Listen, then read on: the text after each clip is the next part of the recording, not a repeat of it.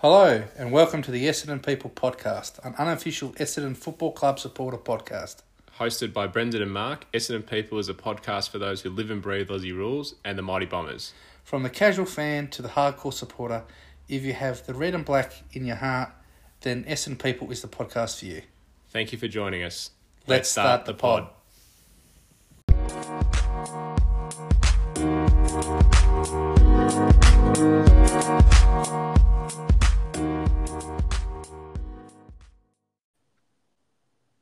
Hello and welcome to episode 49 of the Essendon People Podcast, our round 4 review of the game against the Crows and our round 5 preview for the game coming up against the Dockers. So Brendan, Sunday, big event, the red and black came out and got a win. You'll have to tell me about the footy because I'm talking about the Grand Prix with Ferrari winning the Albert Park Melbourne Grand Prix there, but no, the Bombers got a good win. Yes, we did. Well, we got a win. I don't know if it was a good win. I think we'll probably dissect that a little bit later. But, yeah, it was good to get 4 points and get the monkey off the back. But, yeah, certainly room for improvement. Yeah, you're right. I think it was probably winning ugly a little bit or, you know, limping over the line. And I think it was a good win, I guess, yeah, to get off the mark and relieve a bit of pressure because I think had we not got that win and gone down in a close one, being 0-4 would have been a very different story in the media this week and around the club and for this podcast, no doubt. So we'll jump into it. It was Essendon 15 goals, 13, 103 to Adelaide, 15, 9, 99. There was never really a big margin at all during the game. I reckon the highest lead was no more than 2 goals without having that info at hand. But we'll go through quarter by quarter. So in the first quarter, we kicked 5 goals, 3, 33 to Adelaide, 4 goals, 2, 26. So it was a pretty even quarter, both sides. Conversion in the 60s. We led at quarter time by 7 points.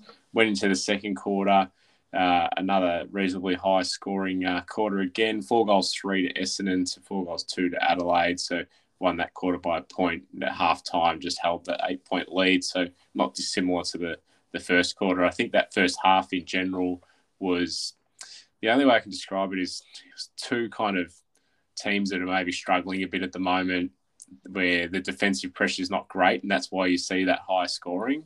So while it might be good for neutral supporters to watch and see some goals kicked, I guess for supporters of Adelaide and Essendon, it was probably evident that it was two clubs that are pretty closely matched because they're maybe towards the tail end of the competition at the moment. So at halftime, it was pretty even and it was waiting for someone to break it open, I guess, after half-time. Yeah, the 15 scoring shots to 12 there. What's that? 27 scoring shots and a half for football. It was very much end-to-end kind of we kick the ball, turn it over, they get the ball, turn it over, kind of bit of back and forth, and eventually someone would break down. It would score a goal. I guess in that first quarter there early, we did kind of get away to a bit of a start, but later in the quarter, little lapse there, and they kind of kicked a couple goals, got back in it.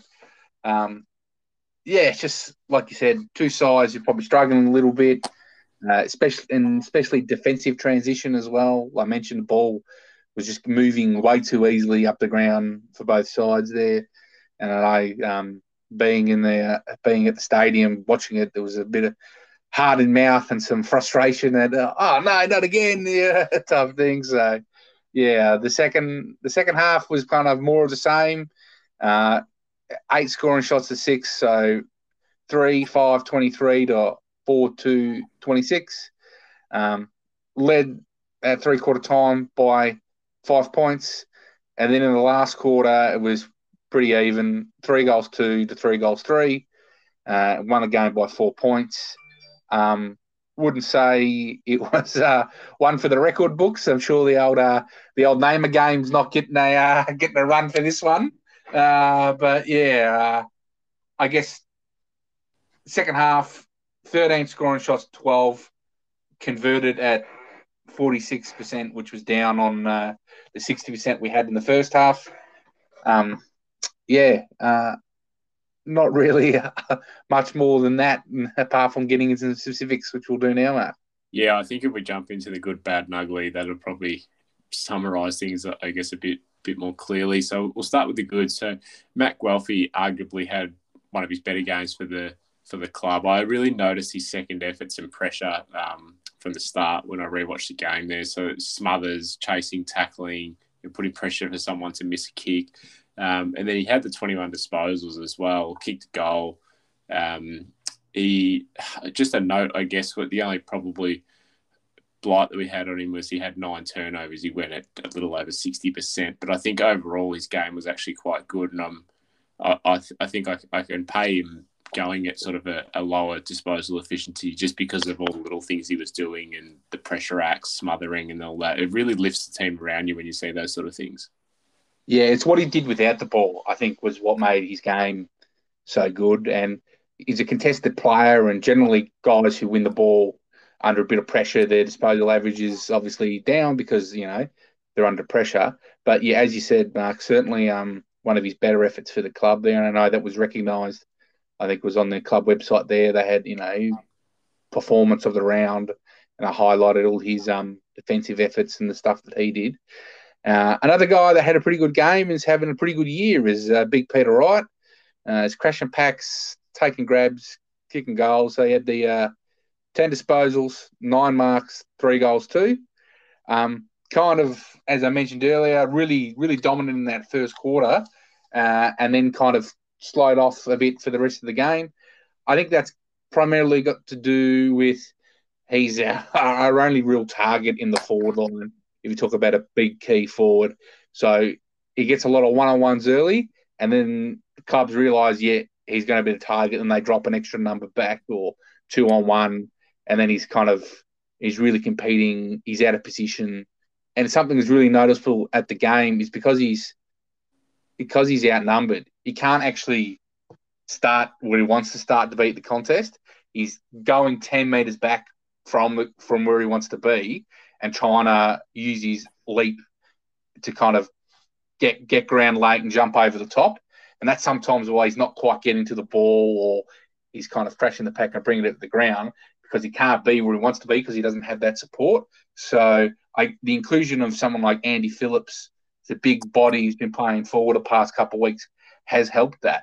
But because we're so right-centric, all the ball's gone his direction. The defender can drop off, third man up. It's just making it a bit difficult for him.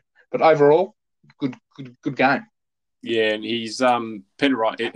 Pretty much in every game he's played, or certainly the last couple of weeks anyway, he's looked like he might really break a game open and have a really huge game. And I guess you're right that the opposition becomes pretty aware of it and just adjusts and drops people back. And I think we don't do enough to support him. Other people around the ground don't do enough to support him, either in the forward line or with the delivery or the speed of the delivery, which is maybe something we'll cover a bit later. So, but yeah, nonetheless, really pleasing to see Peter Wright. The one word to describe him is just confident. It really makes a difference in how he plays, and it's good to see him up there. Onto the midfield now. Dylan Shiel, Andy McGrath and Darcy Parish really stepping up in the absence of some other senior players. Speaking of, you know, Zach Merritt and the like, Jake Stringer, who were out with injuries. So Parish had 38 disposals, 3 marks, 3 tackles, 5 inside 50s, 8 clearances. Dylan Shiel, 21 disposals, 4 marks, 3 tackles, 6 inside 50s and 6 clearances. And Andy McGrath, 25 disposals, 4 marks, 7 tackles, 4 inside 50s and 4 clearances. So they all had really sort of spread even games. Not many of these guys faded in and out of the game. It's just a good, solid performance all round, I think, from the midfield. Supported each other well. We're always at the ball. There was some really, really good work from Dylan Shiel early, just pushing to contest, pushing out wide to be an option, even if he wasn't getting the ball. I thought Andy McGrath's run and carry on the night was really evident as well, and something that we haven't really seen a lot from recently. I'm getting used to seeing a dump kick from Andy McGrath around a corner, but that's maybe not what we saw as much on the weekend. He sort of run, carried the ball, looked further afield, and Darcy Parish was just Darcy Parish. There's not much more I can say. He was just everywhere and working hard. So it was good to see the mids get run back into some form. Yeah, and obviously there's some 3 senior players there, and but one of a guy who's a youngster, but he kind of seems like a senior player, how well he's playing at the moment, is Nick Martin. 22 disposals, 2 marks, a goal, 8 scoring involvements. He's just a classy footballer, right? And, you know, I think he's 20, so he's mature age, had experience against men in the waffle. But yeah, it's continually amazes me how blokes like him, Sam Durham, Will Snelling, how we've got them, you know, as mid-season, Alec Waterman as mid-season picks or SSP picks. Like, we've done really well in those type of, and way we've brought players in. And he's certainly another one that he's going to keep on going. And he keeps this performance up for the rest of the year. He'll win the Rising Star. He's been good in all games he's played. And onto the half-back line now. They also had an improved performance overall. So Dyson Heppell, 25 disposals, 7 marks, 8 intercepts. Mason Redman, 19 disposals, 5 marks, kicked a goal, had 4 tackles and 10 intercepts. And Nick Hind there, 24 disposals, 8 marks, 2 tackles and 5 intercepts. So their form really started to return. I think there was probably a fair bit of pressure, fair to say, on these guys after the first couple of rounds, and they really lifted. I think there's still room for improvement and scope to tidy up their game a little bit, but it was good to see them starting to run back into some form and having a real red-hot crack. Yeah, Heppell's intercept possessions were pretty important. There was one early where he kind of backed into the pack, put his body on the line, and kind of think maybe set the tone a little bit for the day. Mason Redman was good to see. We talked earlier about Peter Wright, confidence. He looks like he's got a bit of confidence back in ball there. And Nick Hind, he got a lot of disposals. But, yeah, like you said, I think there's some room for improvement in his game. I think it's kind of an important thing to note there, Mark, that we were the youngest team in the competition this week. We had 11 players play less than 50 games. And we had another 7 with less than 100. So we only had 5 players on the day with over 100 games experience. So I think that really goes to show, A, we've got a lot of players out through injury, and B, it's even though we played finals last year, we got to remember we are in a kind of regeneration of the list phase, and our best football is going to be in the years ahead. We'll move on to the bad category now. So we've highlighted the tackles, which might seem maybe odd at first, I guess, with the numbers. So it was 47 tackles to Essendon, 45 to Adelaide. We had 8 tackles inside 50 to their 3. But we're ranked 17th in the AFL for tackles, and that's probably off the back of some pretty low numbers in the first couple of rounds. And I guess even with the tackles on the weekend and last weekend being up around 50 as well, there's probably still a bit more scope, and it's maybe less on the stat sheet, more when you're watching. There's a difference between finishing the game with tackle numbers, because often it can be guys coming in when, you know, a contest is kind of already done, piling on a pack, and that maybe gets you another couple of tackles here or there. But there's a difference between that and just that relentless pressure where people are chasing and tackling, and, you know, you don't have to get holding the ball every time against someone, but there's definitely a difference in that. And I think that that's more of what we were doing last year. I think our pressure and that kind of, you know, blue collar kind of work rate was more evident last year than what we've seen so far this year. So tackles are trending upwards, but yeah, we sit 17th still on the table there for all clubs. Yeah, and you talk about blue collar and contested possessions, 18th in the competition, so dead last. Again, on the weekend, we got beat by, you know, 21, 136 to 157. Adelaide, you know, not a renowned side for that, especially where they've got a lot of smaller players, outside players, a young side themselves. So to have guys like Shiel, Parish, McGrath in the midfield, Caldwell, all guys that are pretty good at that stuff, it just goes to show that around the ground where they're lacking support. So that's something that certainly's got to improve. And, you know, I think the trifecta of things we talk about every week, Mark, tackles, contested possessions, and conversion. You know, we had 92 score involvements, 65 inside 50s, 28 scoring shots, and only converted at 53%. So you're pretty much wasting half of your effort. It's just... improvement, please. No, fair call. Couple of more minor things, I guess. Jake Kelly in the first quarter just trying to shepherd the ball out to claim a deliberate out of bounds. It just sort of baffles you why you wouldn't just pick the ball up and play the ball. I think the best clubs over recent history are the ones who put a lot of pressure on, get first to the ball, win the ball, create more opportunities. So I think we want to see that sort of stuff go out of the game and just focus on being first to the ball and claiming the ball rather than trying to claim a free kick. Red time goal against us in the first quarter, 20 seconds to go. Like you said, we got a bit of a jump early on in that quarter and they sort of fought back. In fairness, we did kick one on the half-time siren. Alec Waterman slotted a nice goal, but it's something that I guess has always been a bit of a bugbear of ours. And yeah, to see a goal kicked 20 seconds to go in the first quarter, it's flat for fans to watch that. So I can only imagine what it feels like to be actually on the ground and about to head to the huddle. So hopefully we can keep those down this year. Yeah, and then we had 4 goals conceded on the goal line. It's something that we've noticed happens quite often, especially from stoppages.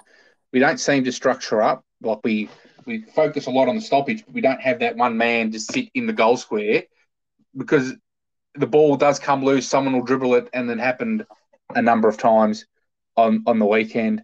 I kind of guess you're letting young players who are new to the system play well against us, and older players who are coming back off a break hurt us again. This week, Joshua Shelley, young player, had 19 disposals, 9 marks, 3 goals, wins the Rising Star. And as we kind of flagged last week, Mark, Taylor Walker in his first game back, 18 disposals, 6 marks, 4 goals. Just got to do better. Right? It's just and they, it wasn't like they beat a man and that's what cost them the game. It was just a collective performance, and it's frustrating as supporters that it's a trend. It happens all the time. Like we were able to predict it last week because we knew how often it happens. Right? So yeah, it's just a frustration. Probably one of the biggest themes I think that we spoke about between me and you for this game, and I'm sure other supporters did, was just our ball movement and our inability to rebound the ball quickly and to make decisions quick enough to create opportunities. So it often breaks down somewhere around the wing or half forward, which in fairness, it probably has for the best part of 10 years, unfortunately. But yeah, it was particularly noticeable that we just didn't seem to react quick enough and have the confidence to go for a kick in the corridor or to go for a kick down the line and back our players in or to have the fitness to create space to get someone to run onto it. And there was a number of times where the ball just got held up and it just killed the momentum that we had going forward. And then we just had to kick down the line to a contest, which often that was Peter Wright and it was 2-on-1. He's outnumbered and more often than not, you're going to lose that. So that's why the ball was bouncing up and down both ends of the ground. I just wanted to mention on that, our defensive structure, keeps breaking down. We talk a lot about defensive transition and how teams are they move the ball from our forward line into our back line far too easy. And it happened again over the weekend. I think they had 6 goals kicked that were coast to coast, right? The ball just freely ran up there where – we're averaging 108 points against us this year, and we're 18th in the competition for opposition scores from turnovers. So as soon as the ball gets turned over, the opposition side is scoring against us more than any other side in the competition. And to concede, 110 points a game, that's not sustainable. And you notice when you're at the ground, we rely heavily on our defenders to intercept the ball back. Right, and they're quite good. Ridley's a good player. Redman can do it well. Heppell, Laverty. But the problem is the ball's in the forward line for them to get the ball back. Often we don't put enough pressure early enough on. It just kind of waltzes out of, especially after a behind. It's 2-3 easy kicks. All of a sudden it's on the wing before there's a contest. And it just happens week after week after week. And it's just... not sustainable. Yeah, and I think the commentators mentioned that at three-quarter time, 6 times that Adelaide attacking the ball coast to coast. And, yeah, as you said, it's not – you can't keep letting that happen. If you're letting that happen against the teams who are not as competitive this year, then you can only imagine what it's going to be like when you play the top teams, which we probably see that by some of the margins that we lost by early in the year. if we maybe just move on to the ugly category here, Will Snelling, calf injury. He looked really sore after that. He just obviously just came back from a calf, and maybe we needed to give him another week or 2 weeks, or just be a bit more conservative with something like that. We seem to have a really bad history of soft tissue injuries, and we are really good at bringing back someone a little bit too early and then them re-injuring the same thing. So hopefully Will's okay, but it didn't look good in the footage of him in the room, sort of struggling to walk. Jake Stringer, before the game, announced out with a hammy, and then James Stewart as well out with injury as well, with BZT coming in. So injuries, I guess, as a general rule, not a great week for injuries. No. And again, we make mention every week, we're going to kind of shine a light on those whose disposal efficiency is under 70%. You know, as we mentioned before, all we're asking for is a C in the old school grading. So Matt Guelfi, 62%, Peter Wright, 60%, Will Snelling, 60%, Archie Perkins, 60%, Andy Phillips, 50%, Alec Waterman, 50%. As we've said, not saying that their games as a whole was poor. As we mentioned, that Wright and Guelph we praised as the two of our better players there, but they've got to improve their disposal efficiency, and that will, as a whole, make us a better side. Quickly roll through the votes. So I might let you go first this week, Brendan. Okay. I'll give you the first 3 weeks, so I'll let you go first. So for my Heath Hocking medal votes for the Essendon People Podcast Player of the Year Award, 5 votes went to Darcy Parish, 4 votes went to Matt Guelfi, 3 to Andy McGrath, 2 to Peter Wright, and 1 to Mason Redman. I went 5 votes to Darcy Parish, 4 votes to Andy McGrath, 3 votes to Matt Guelfi, 2 votes to Dylan Shiel, and 1 vote to Nick Martin. So we'll take a break now. I guess as a summation there, it might have sounded a bit negative towards the end, going through the bads and the uglies, but happy to get the win, good to get off the mark, bit of improvement, as you said, to make us a better side moving forward. Yeah, and when you're considering we got over the line by 4 points against a side that's bottom 4, probably more negatives than positives, but good to get the win. That's it.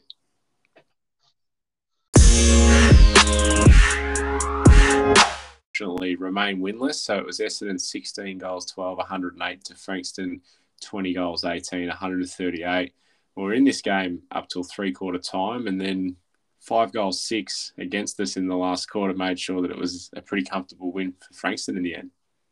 Yes, and it was, as you mentioned, it was at the hangar, a bit of windy conditions, so maybe the Frankston boys are kind of used to those conditions there, but had 65 inside 50s against us, got smashed in the clearances, 49-26. Had the lead in the hitouts, 50-27, but just couldn't get it done. Tackles improved, 64-44, but as we were just kind of talking off air, Mark, disappointing to let a side kick 20 goals against you on your home deck. And as you said, 20 goals, 18. If they had a kick straighter, it could have been much bigger margin than the 5 goals it was in the end. Yeah, so we just go through the AFL-listed players that played for us. So Nick Bryan had 15 disposals, 5 marks, 4 tackles and 40 hitouts. There's a little clip of some of his work that the club's put up this week for anyone that wants to have a look at some of the highlights from Nick's game. Alistair Lord had the 9 disposals, kicked a goal. Was pretty quiet. Zach Reed had the 8 disposals, 2 marks and 2 tackles on limited game time again. Josh Eyre, the 9 disposals, kicked a goal, so again, pretty quiet. Garrett McDonough was one that stood out a little bit more this week. 21 disposals, 5 marks and 3 tackles. Reading a few reports, he's kicking maybe just needs a little bit of tidying up again, just the skills, just if you can bring that up, then he'll probably be starting to push for a position in the senior side. Who else did we have here that was playing that's AFL listed? Yeah, so we had Cody Brand with 11 disposals, 3 marks. Bud down back again, probably close to pushing to AFL selection if we get another injury to key defender. Patrick Voss kind of played forward for most of the game, but also a bit of stints in the middle. 11 disposals, 3 goals, 1, 5 marks, 4 tackles. Keane McBride 11 disposals, 5 marks and 10 hitouts. Anthony McDonald, Tip and Woody kind of played a bit of mid-forward there just with the all the injuries we've got to the side there. 17 disposals, 1 goal, 8 marks, 4 tackles. Tommy Hurd, again, as the midfielder this week, 16 disposals, 4 marks, 4 tackles. And Aaron Francis, 12, 3 from 6 marks and 2 tackles. So, yeah, would kind of multiple goal kickers there in Francis and Voss with 3 goals apiece. And, yeah, just some younger players really just kind of working their way into their AFL careers there, Mark. Yeah, and of the VFL listed players, so I'm going to get this guy's surname wrong here, so correct me. I'll go here.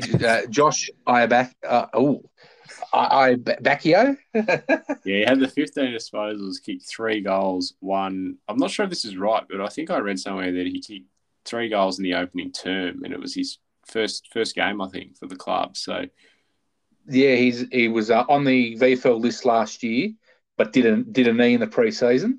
So I think he's had a career at Coburg in the VFL. So I think he's come through kind of similar age and program through the Northern Knights as Kyle Langford and Gary McDonough. And obviously, yeah, first game for the club after a knee reconstruction last year. So pretty good effort, 15 and 3 on debut for the club. Yeah, that's very good. Sam Conforti, 20 disposals, kicked a goal and had 7 tackles. Will Golds, 20 disposals, kicked a goal. 20 disposals, kicked the goal, 2 behinds. Joel Fitzgerald, 18 disposals, 5 marks and a couple of tackles. So they were probably the ones that stood out that are VFL-listed players. And they're the sort of guys that will be pushing for a mid-season draft spot at any club. Yeah, so we're currently 19th on the ladder, 0 wins for 3 games with 80%. Our next match is Sunday, 17th of April against Port Melbourne at 2:10. So, yeah, I think I'm not sure if we mentioned this last week, Mark, but lots of the games, VFL, AFL kind of overlap there in terms of the timing that they're on, and that's apparently a AFL protocol to try and limit exposure to COVID. So, unfortunately, we kind of are able to get to a lot of games because it's kind of conflicting reports. And I know in the past, Mark, we've gone to a number of AFL games there, and it's really good atmosphere and it's enjoyable to kind of get that kind of local footy feel, but at quite a high level. On to the VFLW now. So it was round 8, and the winning way just continued. So it was Essendon 7 goals, 19, 61, to Carlton 2 goals, 3, 15. So pretty dominant win, and with that conversion, it could have been even more dominant. So quickly roll through some stats, and 308 disposals to 181 really tells you sort of how one side of the game was. 54 inside 50s to 9. We had the one stat that we didn't win was the hitouts. 9 hitouts to Essendon, 40 to Carlton. So their ruck stocks got on top of us. 27 clearances though to their 16, and the tackles were pretty even despite us having most of the ball, which is encouraging as well. So on the goal front, Mayor Ray Clifford kicked 12 disposals and kicked 3 goals. Some good footage of her too, paying tribute to one of the stalwarts of the women's program in football in general that passed away during the week. So encourage people to have a look at that. Bella Eyre, 19 disposals, 2 goals. Grace Dicker, 16 disposals, 5 marks and 5 tackles. Michaela Appleby, 10 disposals, kicked the goal, and Federica Frew, 5 disposals, 3 behind. So didn't add to her goal tally this week, unfortunately, Federica Frew. Yeah, and then our leading disposal getters were the captain, Georgia Nanscown, 31 disposals, 12 tackles, kicked the 2 behinds. Amelia Radford, 27 disposals, 6 tackles. Jordan Zanchetta, 25, 6 tackles, 5 marks, and then Maria Anthony, 20 disposals and 4 marks. So as you mentioned, Mark, kind of conversion letter standard, we had it kicked 19-7 instead of 7-19. It would have been a much bigger margin, but I just find it interesting. Both games obviously had the hanger over the weekend there. We lost the hitouts, or one game we in the VFL, we won the hitouts but lost the clearances by fair margin. And in the other game, we lost the heatouts but won the clearances. So kind of a little bit funny how that works. You know, the old headouts to advantage probably didn't go our way there. And, yeah, just a bit interesting how that kind of works at local level. Definitely. Let's take another break and then we'll come back with some club news.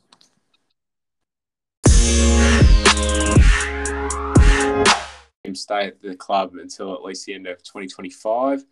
So it's a bit of a recap. I guess Jayden was picked number 20 in the 2014 draft. Since then, he's played 73 games, kicked 37 goals. Obviously, started life as a forward. Had some injury interruption before really cementing his spot at fullback last year. So we're obviously massive Jayden Laverty fans. It's no secret, and we're pretty happy to hear this news today. Yeah, really, really happy there. Always liked. Like Lav, like his contest, his attack on the ball, his physicality. Yeah, kind of as a forward, had a bit of injuries, but he's gone back there and he's playing undersized most weeks as a key defender there. Key forwards these days seem to be some pretty big boys, but he obviously was really, really good last year, won the McCracken medal, which is obviously awarded to the players who uphold the team values. And, yeah, it was just – I'm really, really glad to see him get rewarded for 3 years, and hopefully we're here in 3 years' time and he's played 150 games and is hopefully pushing towards a flag for us. So just some quotes from Jayden. I'm thrilled to remain at the Bombers for a further 3 years. I love this football club. I'm so grateful for the faith they've shown in me over the years. I can't wait to continue to build a strong connection with our young backline to see what we can achieve over the next few years. And some more massive news that happened in the last 24 hours is obviously the AFLW team is about to take shape for Essendon, and they're starting to assemble people for that. As the senior coach has now been announced. Georgia Gee got announced as the first signing as a player. And then in the last 24 hours, we've had Matty Presparkas and Georgia Gee, I guess, come out and confirm that they want to come across to Essendon from Carlton. So they're some big gets, especially Presparkas, probably the best player in the whole comp. So that's a huge bit of news for Essendon and really encouraging for what sort of squad we might be able to build. Yeah, two young players there, Presparkas at 21 and Gee at 22. Both have got some pretty reasonable AFLW experience with 34 and 40 games respectively. Presparkas, for those that don't know, is an inside mid. Averages 20 disposals, 4 tackles a game. She's been in the competition for 4 years, won the Carlton BNF 3 times, won the AFLW League Best and Fairest, which is the equivalent of the Brownlow in 2020, is an All-Australian, and as you said, Mark, one of the premier midfielders in the competition. And Georgia Gee kind of plays that wing half-forward role, averages 10 disposals and 3 tackles a game. Is really good kind of that link player between that kick inside 50 and also as that hit up forward. So they're pretty close. They've obviously got a lot of experience at AFLW level, and hopefully, given their age, they can have a good decade's worth of success at the Bombers. So starting to build a pretty nice midfield now there with Presparkas, Nancowan and Gee. And obviously Natalie Wood as senior coach there. So hopefully we can start to sign up a few more big names. I think Madison's sister, Georgie, at the Cats would be one we'd like to get as well. And, yeah, hopefully some of the VFLW girls can get rewarded for their efforts as well. Just a quote from Josh Marnie here. So he said, to attract such high caliber players to the club is a fantastic reflection on the program we've established throughout the VFLW, the program we continue to build as we head towards our first AFLW season. So I think that's really true. The women's program has progressed so quickly and so positively in the last sort of 4 to 5 years. It's really encouraging and very excited to see the AFLW arm of that now take shape. Onto the wheelchair Bombers here. So the Victorian Wheelchair Football League here launched last week, and in the last 2 seasons the Essendon team has been a grand finalist. Unfortunately, we haven't gone all the way, and we've just fallen short. But obviously, shows that we're pretty competitive there. So, our VWFL captain Lewis Rowe, a couple of quotes from him here. He says, "We're really excited for the season ahead. I think we'll be able to be really strong, and hopefully, we'll go one step more and win the grand final this year. With the addition of a development team, the Bombers have had new additions join the club, adding versatility to the side. Really strong core team. It'd be the last opportunity to really perform and get up there before the new teams come in. They said it would be giving it everything to do that and training hard, and they're really committed. So round one is coming up against Hawthorne, and anyone that's, I guess, followed a bit of the wheelchair league knows that there's quite a big rivalry in the wheelchair league between Essendon and Hawthorne, just like there has been in the senior AFL team as well. Yeah, so we mentioned the seniors. So the Hawthorne game was last weekend. We won 20 goals for 124 to Hawthorne's 6 goals for 40. And in the development side, 58 to 3 behinds for Hawthorne. So it was a good win there. So this week is going to be kind of our building into Anzac Day on the 24th. The development side is going to be on at 10:15 a.m. and the seniors at 11 a.m. You can catch these games at the Burundara Sports Complex. So go along, watch if you're kind of a local in the area. Watch what is some pretty exciting and some exciting sport to see how they attack the ball in the wheelchairs there. It's pretty physical stuff there, and it's actually quite inspiring, some of the footage we've seen, especially last year's grand final there, Mark. We managed to see some clips from that, and it's quite amazing stuff what they put their bodies through. So people who are in the area, get down there on the 24th to watch the boys. Hopefully, get one over Collingwood.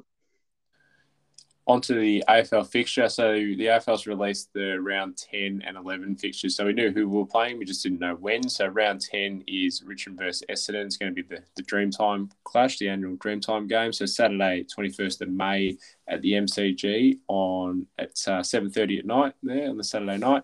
Round 11 will be Sunday, 29th of May against Port Adelaide. That'll be our first game heading interstate, correct me if I'm wrong, I'm pretty sure. So, we're heading over Adelaide Oval anyway on that Sunday afternoon at 4:10 for round 11. So a few more games released and know what we're doing. So particularly that Dreamtime game, came for that's always a real spectacle. Yeah, all the pre-game stuff and the ability to celebrate Indigenous players, both past and present. I think we all know the connection we have with Indigenous players in our history. Kind of going back to last week, we mentioned in our Bombers Numbers segment, Norm MacDonald there was obviously a best and fairest and premiership player for Essendon back in the 40s there, and moving on to, hopefully this year, maybe Tipper can be back for that game, and we've got a lot of other, Tex Wanganeen showed some good signs. We've got, Cody Brown and Josh Eyre developing in the VFL as well. So hopefully we can have a really good win and kind of celebrate what is a really important day for the Indigenous players in the AFL. All right, we'll take another break and we'll come back with some Don's DNA and Bombers Numbers.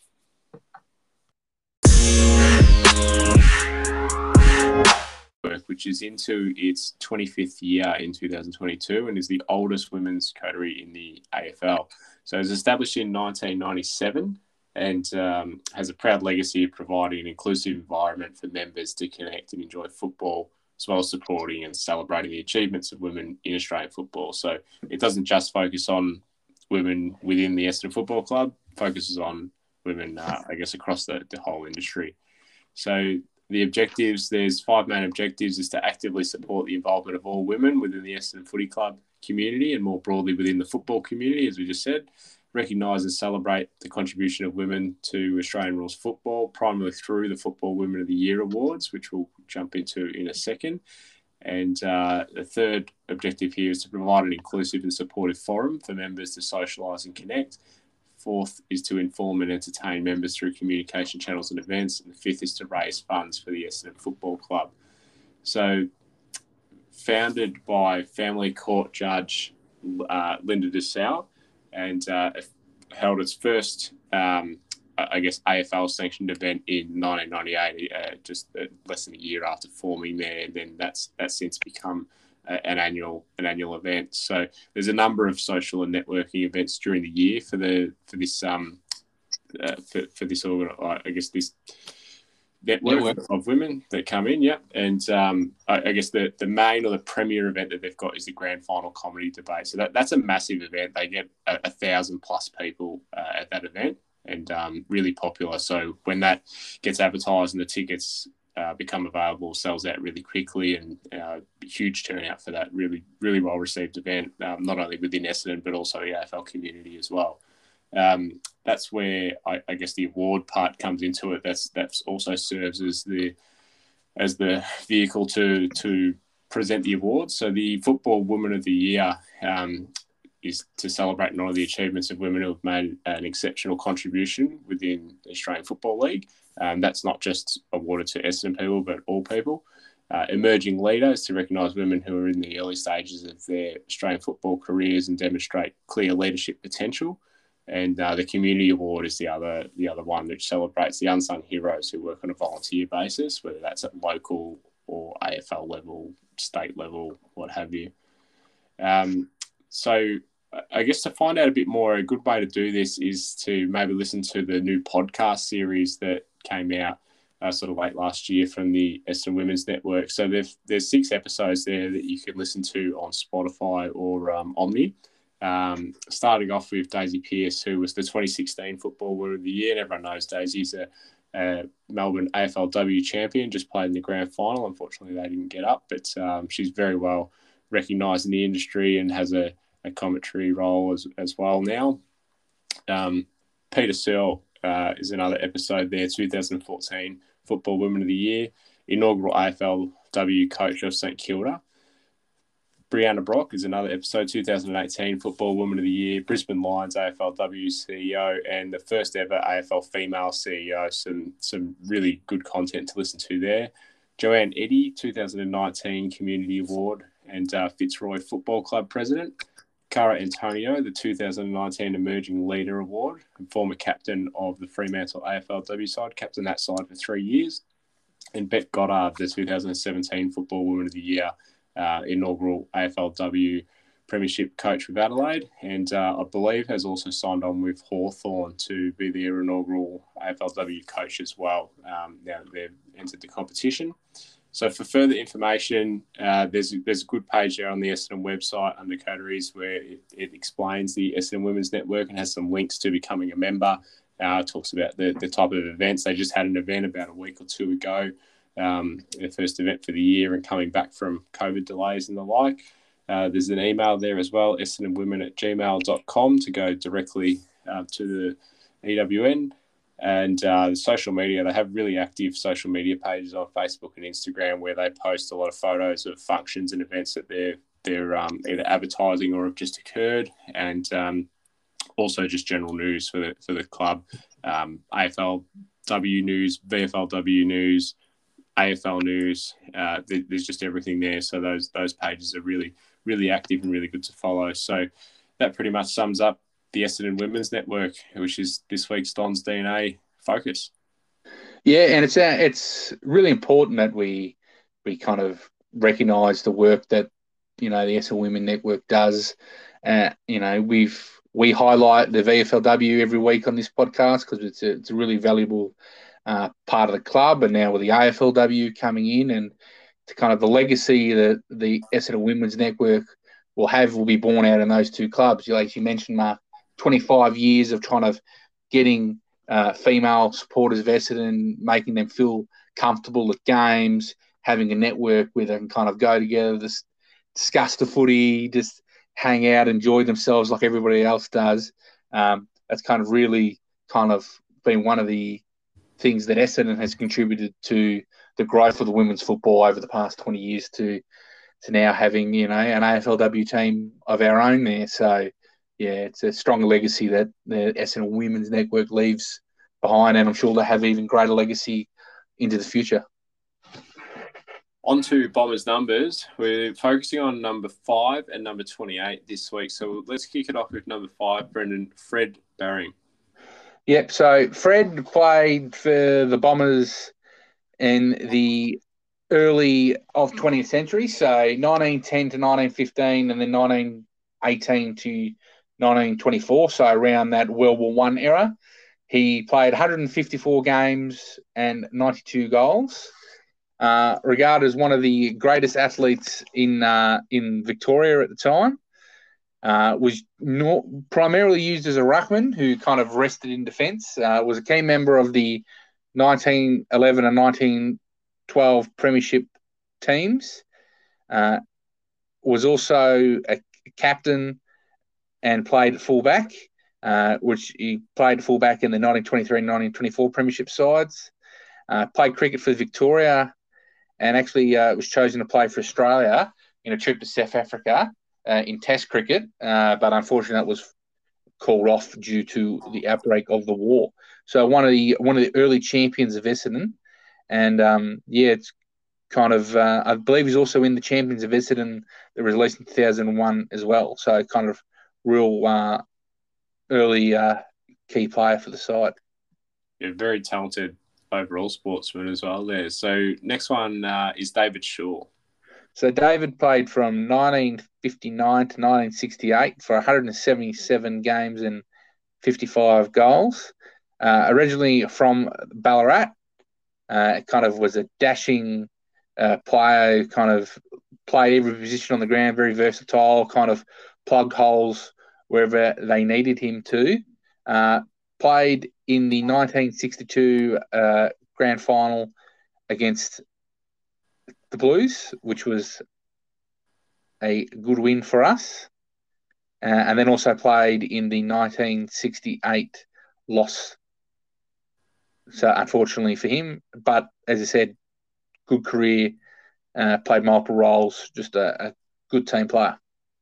A name that a lot of people will be familiar with here is Terry Danaher. Yes, Terry obviously played the 294 games for Essendon for 447 goals. Obviously played the 19 games and 22 goals for South Melbourne prior to coming across in the Neville Fields trade there. Played in the 84-85 premierships, was captain in those sides, was a 3-time All-Australian team, was captain in 85, won the best and fairest in 1982, is in the Essendon Football Club Team of the Century on the half-forward flank, is in the Essendon Football Club Hall of Fame, and is in the All-Australian Football Hall of Fame as well. One of the great players and one of the great people is Terry Danaher. Next one is possibly your favourite player of all time, James Hird. There's no possibilities about it. It's Hirdy than daylight.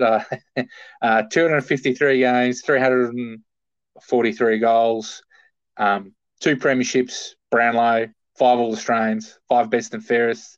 Norm Smith was leading goal kicker a couple of times, captain of a premiership side, Essendon Team of the Century, Essendon Hall of Fame, legend of the Essendon Hall of Fame, AFL Hall of Fame. One of the best players to ever pull on a boot. And I guess was what Champions of Essendon was ranked number 3, I think it was in 2001, and he went on to play, another 5-6 years there, Mark. So if that was done at the end of his career, who know where he would have ranked, potentially the greatest bomber ever. The last one here is a guy who, Brent Stanton, our current VFL coach, actually, is the next one on the list here. So before you jump into it, he didn't always wear the number 5. What number did he wear before number 5? Well, he wore the 24, which was a smoke and Joe, but I believe the first number he had was, I think, was something in the 40s, 42, I want to say. Yeah, but I know when obviously he moved to 24, and then when the 5 become available when Hirdy retired, I think Hirdy said to him, I'll offer you the number 5, and he said, yeah, okay, but I've got to check with Joe Mercedes first because I don't want to disrespect Joe's legacy. And I think when he called up Joe in classic Joey Styles said, mate, what are you talking about? Take the number 5. You'd be a fool not to. So, but I guess that kind of talks about the type of man that Brent Stanton is, always very respectful, hardworking, kind of looking out for the people that have come before him. And so 255 games for 158 goals. I think Mark was top 5 in the best and fairest for a decade there. Definition of what an Essendon person is.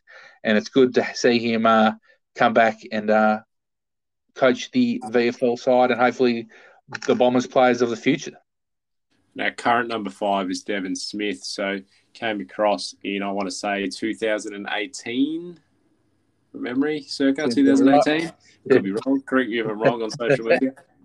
Won the BNF immediately, led the AFL across the league in tackles that year. So that really said something about the type of player and competitor that Devon Smith was. And he's since, I guess, had a bit of a knee injury and is getting back into some regular footy over the last year or two and played pretty well in the second half there where he was subbed on the weekend. So hopefully we can see him continue that form into this week and keep building through this year. Let's move on to the number 28. So Jack Garden. Yeah, so Jack played the 116 games, 42 goals, again around that World War I period. So he played 1 year in 1915 and then from 1920 to 1926. Was a short stature at 170 centimetres, but, was obviously clearly a good player, represented Victoria several times and was went back-to-back in the Essendon premierships when they had the round-robin stuff in the 1920s there, Mark. So another one of those early champions of the club. Next up is Paddy Walsh. Yep, so pretty much after that, the number went straight to Paddy.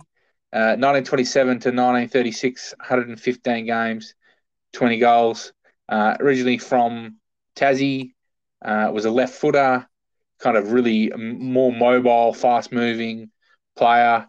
As I said, kind of 184 centimetres, kind of regarded as a big man back then, kind of played as a follower, played for Victoria a dozen times, won the best and fairest in 1933, and unfortunately career ended prematurely with a serious knee injury. Third one here is Alec Eppes. I think Alec Eppes was interviewed as part of the Dan Eddy podcast recently as well. So there's some content there if people want to listen. Yeah, he was there. Obviously, part of the famous Essendon halfback line of the 60s in Alec Eppes, Bluey Sheldon, and Barry Davis there. Played 180 games from 1958 to 1968. Is twice a premiership player. Tells a great story there on the Dan Eddy podcast of the time. Him and Coach John Coleman kind of got into a bit of a tussle there in the change rooms after a trip from Western Australia. I think that the term that's used when talked about Alec Eppes is a colourful character. I think he had the nickname the Kookaburra because he just talked all day. So I guess one of those guys you love playing with, probably not so much playing against, but was a good footballer. And I know later in life had various roles in Essendon. I think he was on the board, the Essendon past players, and I know. I think Matty Lloyd and Scott Lucas, when they were playing on their off days, they would seek the counsel of Alec and go out and have set shots of goals to just kind of hone their craft. So for him to make himself available to those guys, it's kind of a real legacy that goes just beyond his playing career, which was very successful at that. Next on the list here is Peter Daniel. Yep, so Peter played 100 games, 54 goals from 1968 to 1974. Again, another one of the players from Tasmania is in the Tasmanian Hall of Fame. Just a solid player that made a good contribution over his 100 games. And the last pass player here is Paul Weston. Yep, so Paul only played the 60 games for the Bombers across 3 seasons, three pretty important seasons, 1983, 1984, 1985, so grand final, premiership.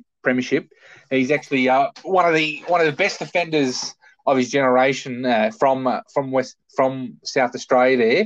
He actually played in 5 losing grand finals for Glenelg in the Sandful before being tempted to come over to Essendon, and then of course plays in the 1983 grand final, which was I think at the time a record lost in a finals there, but obviously comes back the next 2 years and has dominant wins, and then I guess kind of as it was at the time there, kind of went back home to South Australia and kind of played another 70-80 games back there, so twice was Glenelg's best and fairest, won another best and fairest at West Torrens when he came back, was captain coach, played for South Australia, won the best on ground award for South Australia, the Foss Williams Medal, and is in the South Australian Football Hall of Fame. So whilst his time at Essendon was short, it was certainly had a great impact, and I know Kevin Sheedy rates him as one of the best players he ever had at his disposal across his tenure at Essendon. So if you managed to do that in 60 games, it would have been a hell of a player. And the current player wearing the number 28 Guernsey is Alistair Lord. So obviously came across, drafted last year, and really seen him play sort of the few VFL games so far. From what we've seen of his highlights package, we're pretty excited about what he might be able to offer us off half-back. Yep, play for the future for sure. All right, let's take our last break and we'll come back to preview the game against the Dockers.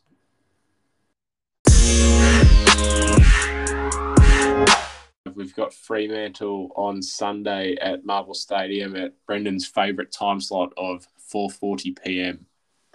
Can't wait, Mark. I spent all weekend waiting for 4:40 on a Sunday, right? The traditional time slot. Got nothing better to do on Easter Sunday at 4:40 than go to Marvel Stadium and watch us probably get beat. It's a horrible time slot, isn't it? It's just nothing beats the traditional time slot on a Saturday, but, or a Saturday night game if it's a good clash. But 4:40 on a Sunday, there's not much motivation around that one. So anyway, we'll jump into the injuries. So Nick Cox with his ankle injury, he's missed a couple of weeks, so he must be a test now and be pretty close to returning in some form. Would hope, whether that's AFL or VFL. Harry Jones is one that we haven't heard a lot about, had that ankle injury just before the season started, so he's missed the best part of a month now and would likely be a test. Yeah, there's some talk that he might play VFL this week or next week, kind of build up through there, but yeah, kind of not a lot of communication from the club regarding Harry at the moment. We've obviously got the two long-termers there, and Kyle Langford with his hammy and Zach Merritt with his ankle. Both are about 6-7 weeks away. And then we've got obviously Michael Hurley. He's working his way back from his hip, still kind of like Harry Jones, not too much there. And then we've got some guys that hurt themselves over the weekend, Mark. Yeah, so Jake Stringer with that hamstring and James Stewart with a calf injury. Really not sure on the severity of either of those injuries. It hasn't really been any sort of media around that. The one that will come back is Tom Cutler, who was out with health and safety protocols. I think he was a close contact or something. So his 7-day period would likely be just about up, I would have thought, and hopefully he's ready to come back into the side. Fremantle's injury list, I guess headlined by Nat Fyfe, obviously very important player for them with his back injury there. He's still 4 to 5 weeks away, so anyone going on to the game, unfortunately, won't be able to see Nat Fyfe play because he's a good player, but on the plus side, we don't have to deal with him. So Matthew Johnson, ankle injury, not sure when he'll be back. Caleb Strong, knee injury there is a test. Darcy Tucker, concussion will be a test, and Alex Pearce with an ankle will be a test. So there's a few guys there who may or may not come back to face us. Nat Fyfe being the main one that we don't have to deal with there. So maybe we go through some key opposition players who will be playing, and I guess maybe some matchups that we think might be suitable. Yeah, so we'll start with two big inside mids there that are kind of going to pose a real issue for us with their size there. So we've got David Mundy, 192 centimetres, 93 kilos, and Will Brodie, 190 centimetres and 88 kilos. Everybody knows Dave Mundy. He's played 350 games, been a champion in Fremantle.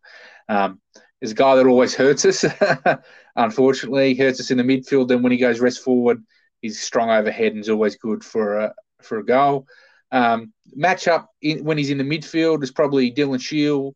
Dylan's probably our most senior midfielder at the moment, so he can probably look to go head-to-head with him, especially when it comes to some clearance stuff. When he goes forward, though, I think maybe Dyson Heppell, it's kind of maybe both have about similar pace at this kind of later stages at their career. Hepp is not too bad overhead, so that might be a matchup for him. And Will Brodie, I guess Jai Caldwell is the matchup we're looking at. Jai's got some physicality about him, can win balls at the bottom of the packs. It's going to be important to kind of nullify Brodie's impact because obviously it's a top 10 pick himself. He's come across from Gold Coast this year to Fremantle and has really blossomed at Gold Coast. I think we talk a lot, Mark, about players losing confidence, and he's looked like a player who's playing with confidence. He's had his best game for his career last week, got the 10 coaches' votes, was best on ground. So we're really going to need Jai to kind of impact him, not just at the clearance at the centre bounce, but also at stoppages around the ground. So he really needs to kind of maybe work off him there because, you know, some critique of Will Brodie is that he lacks a bit of pace and defensively kind of get a bit caught up in going for the ball instead of hanging out of the contest. So that would be kind of the matchup I'd look for Will Brodie and David Mundy. The next battle here is in the ruck. So Sean Darcy against Sam Draper. So both pretty similar size. Sean Darcy, 203 centimetres, 110 kilos. Draper, 205 centimetres, 105 kilos. So both similar level of experience as well in the competition.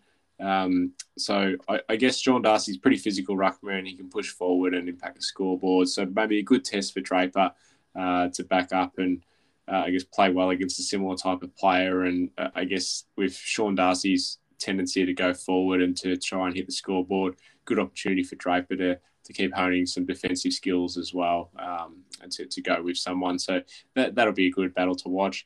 Another midfield battle here, Andrew Brayshaw, Fremantle, probably one of their best players there. He works really hard offensively and defensively as well.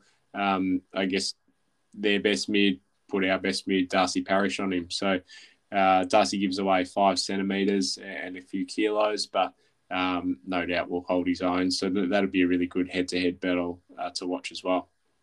Yeah, so the next one we've got is a matchup, but I don't think they'll play on each other. So it's Caleb Sarong and Andy McGrath. Both can play offensively and defensively in the midfield. In previous games against Fremantle, Sarong has actually done a run-with role with Zach Merritt. So it might be the case that, you know, Sarong goes to Parish and tries to limit his influence. And as you mentioned before, how good a player Andy Brayshaw is. In previous weeks, we've had McGrath kind of do some run-with role, so maybe there goes with him. But neither of those players are certainly defensive players by any amount. They're probably more naturally offensive players. So it'll be interesting to see if we decide to go with the tagger or if we try to run them head-to-head. The next matchup is going to be, obviously, Michael Walters.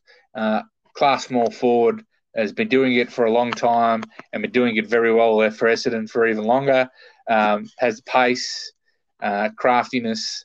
I guess kind of Nick Hind might be his go because he pushes up onto the wing a little bit. Walters there, so Hind can kind of match him from there. But I guess when he's playing deep as a pocket player, maybe Jake Kelly is kind of was brought in to play on those small forwards, so that might be a matchup for Jake.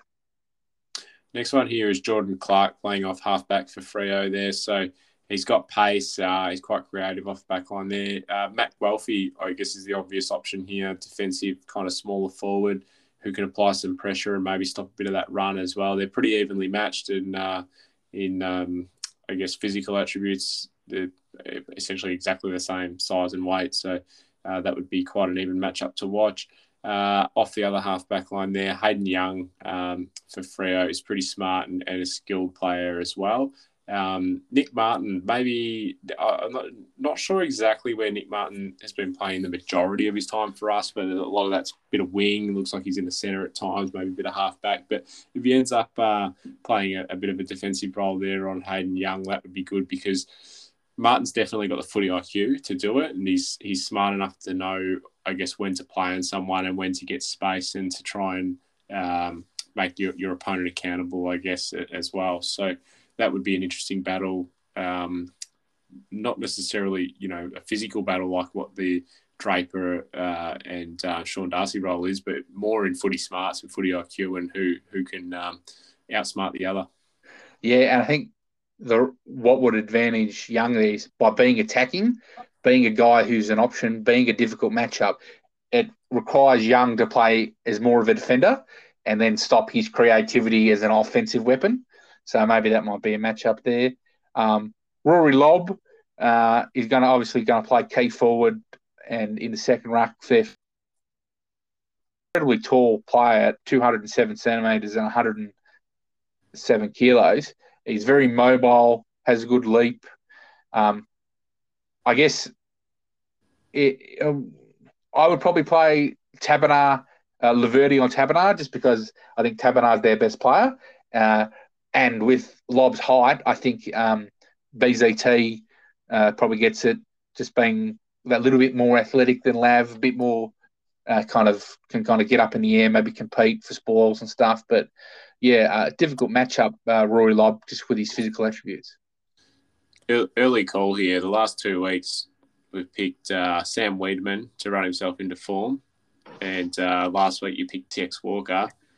We're going to put Rory Lobb's name up there. He loves playing against us. And if last year and recent history is anything to go by, this bloke will sign a contract extension on Monday because this is the exact type of player that we just, some reason, let get off the chain. So hopefully if Brandon Zerk-Thatcher's got the job on him, he really shuts him down. When you say that exact type of player, like excluding Tex Walker, who's been a good footballer for a long time, I think what you're saying, Mark, is a bloke that's average to above average, lacks consistency, right? But when he plays against us, he's Wayne Carey. Happens all the time, all the time. What Wiedemann kicked the bag against us, looked like the most dominant player of all time, and then did nothing last week and get dropped this week. Right? It's just it's the way it goes. It's the way it goes, unfortunately. Hopefully it will get to the stage, you know, maybe by the time we have grandchildren, Mark, that it'll go the other way and we could start dominating some other people. But, yeah, I unfortunately agree with you. He's in for a big one this week. And another player, probably our last player we'll talk about, is probably one that doesn't get a lot of publicity. There's probably a fair few people who listen to this podcast who don't know who he is Michael Federick. He's a really important player for Fremantle. He's kind of that spark player. He's really good overhead. I would kind of compare him in terms of not the same style, but just he's a difficult matchup. So someone like Bailey Fritsch from Melbourne, like I said, different style of player, but Fritsch, we always have difficult matching up on him. He's too tall for mediums, but he's too elusive for talls. So Frederick can kind of is that difficult matchup as well.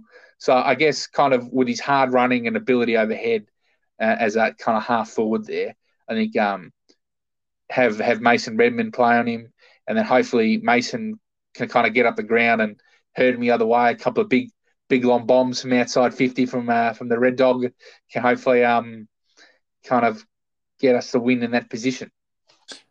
Frederick's a really good player to watch when your team's not playing against Freo, obviously, but he's a really good player to watch. He's quite a point of difference, and he's the sort of player that you'd love to have on your own list.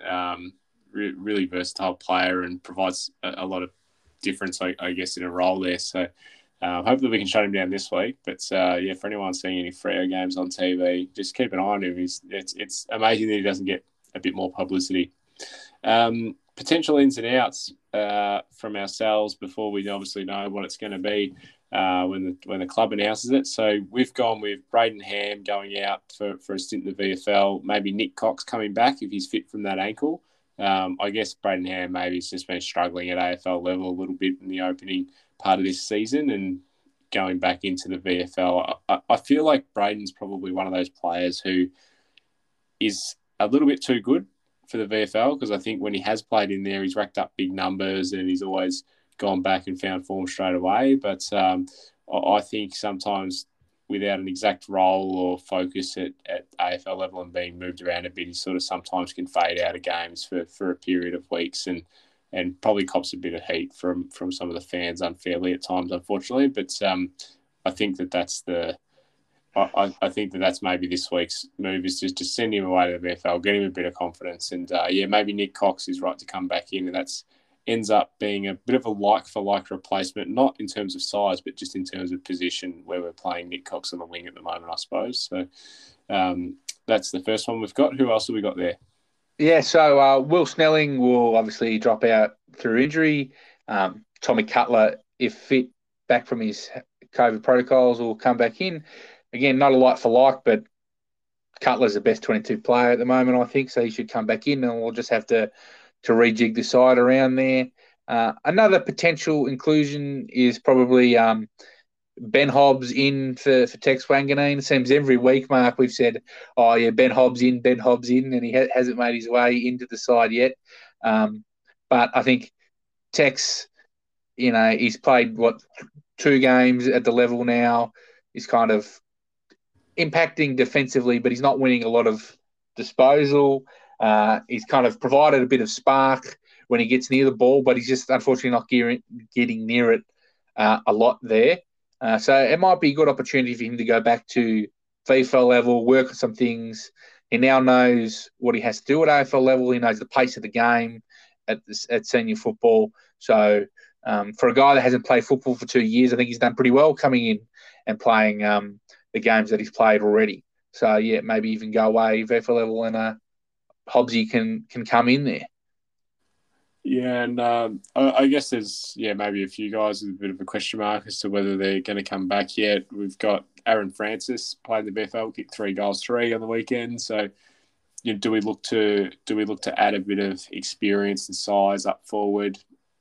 Maybe not. It remains to be seen. I think more than likely that won't happen yet this week. I guess interesting to see as well whether Andy Phillips gets left in the side. Do we continue with the two ruckmen? I really like it. I think it's been working well. Bit of an option up forward as well. Gives a bit of a chop out to Peter Wright. Means that he doesn't need to ruck really in the games as well. So I like that and hope it continues. But, it'd be interesting to see how a few of those things play out this week as well. Well, I think that's us done for this week, unless you've got anything else to add. No, I just wanted to wish everyone a very happy and safe Easter. Obviously, people like to get away at this time of year, go up the coast, all that type of thing. So I hope everyone stays safe on the roads and, enjoy some time away with loved ones. Yeah, well said. Definitely, stay safe out there on the roads and all of that, and enjoy a bit of a break. All right, well, with that, go Dons.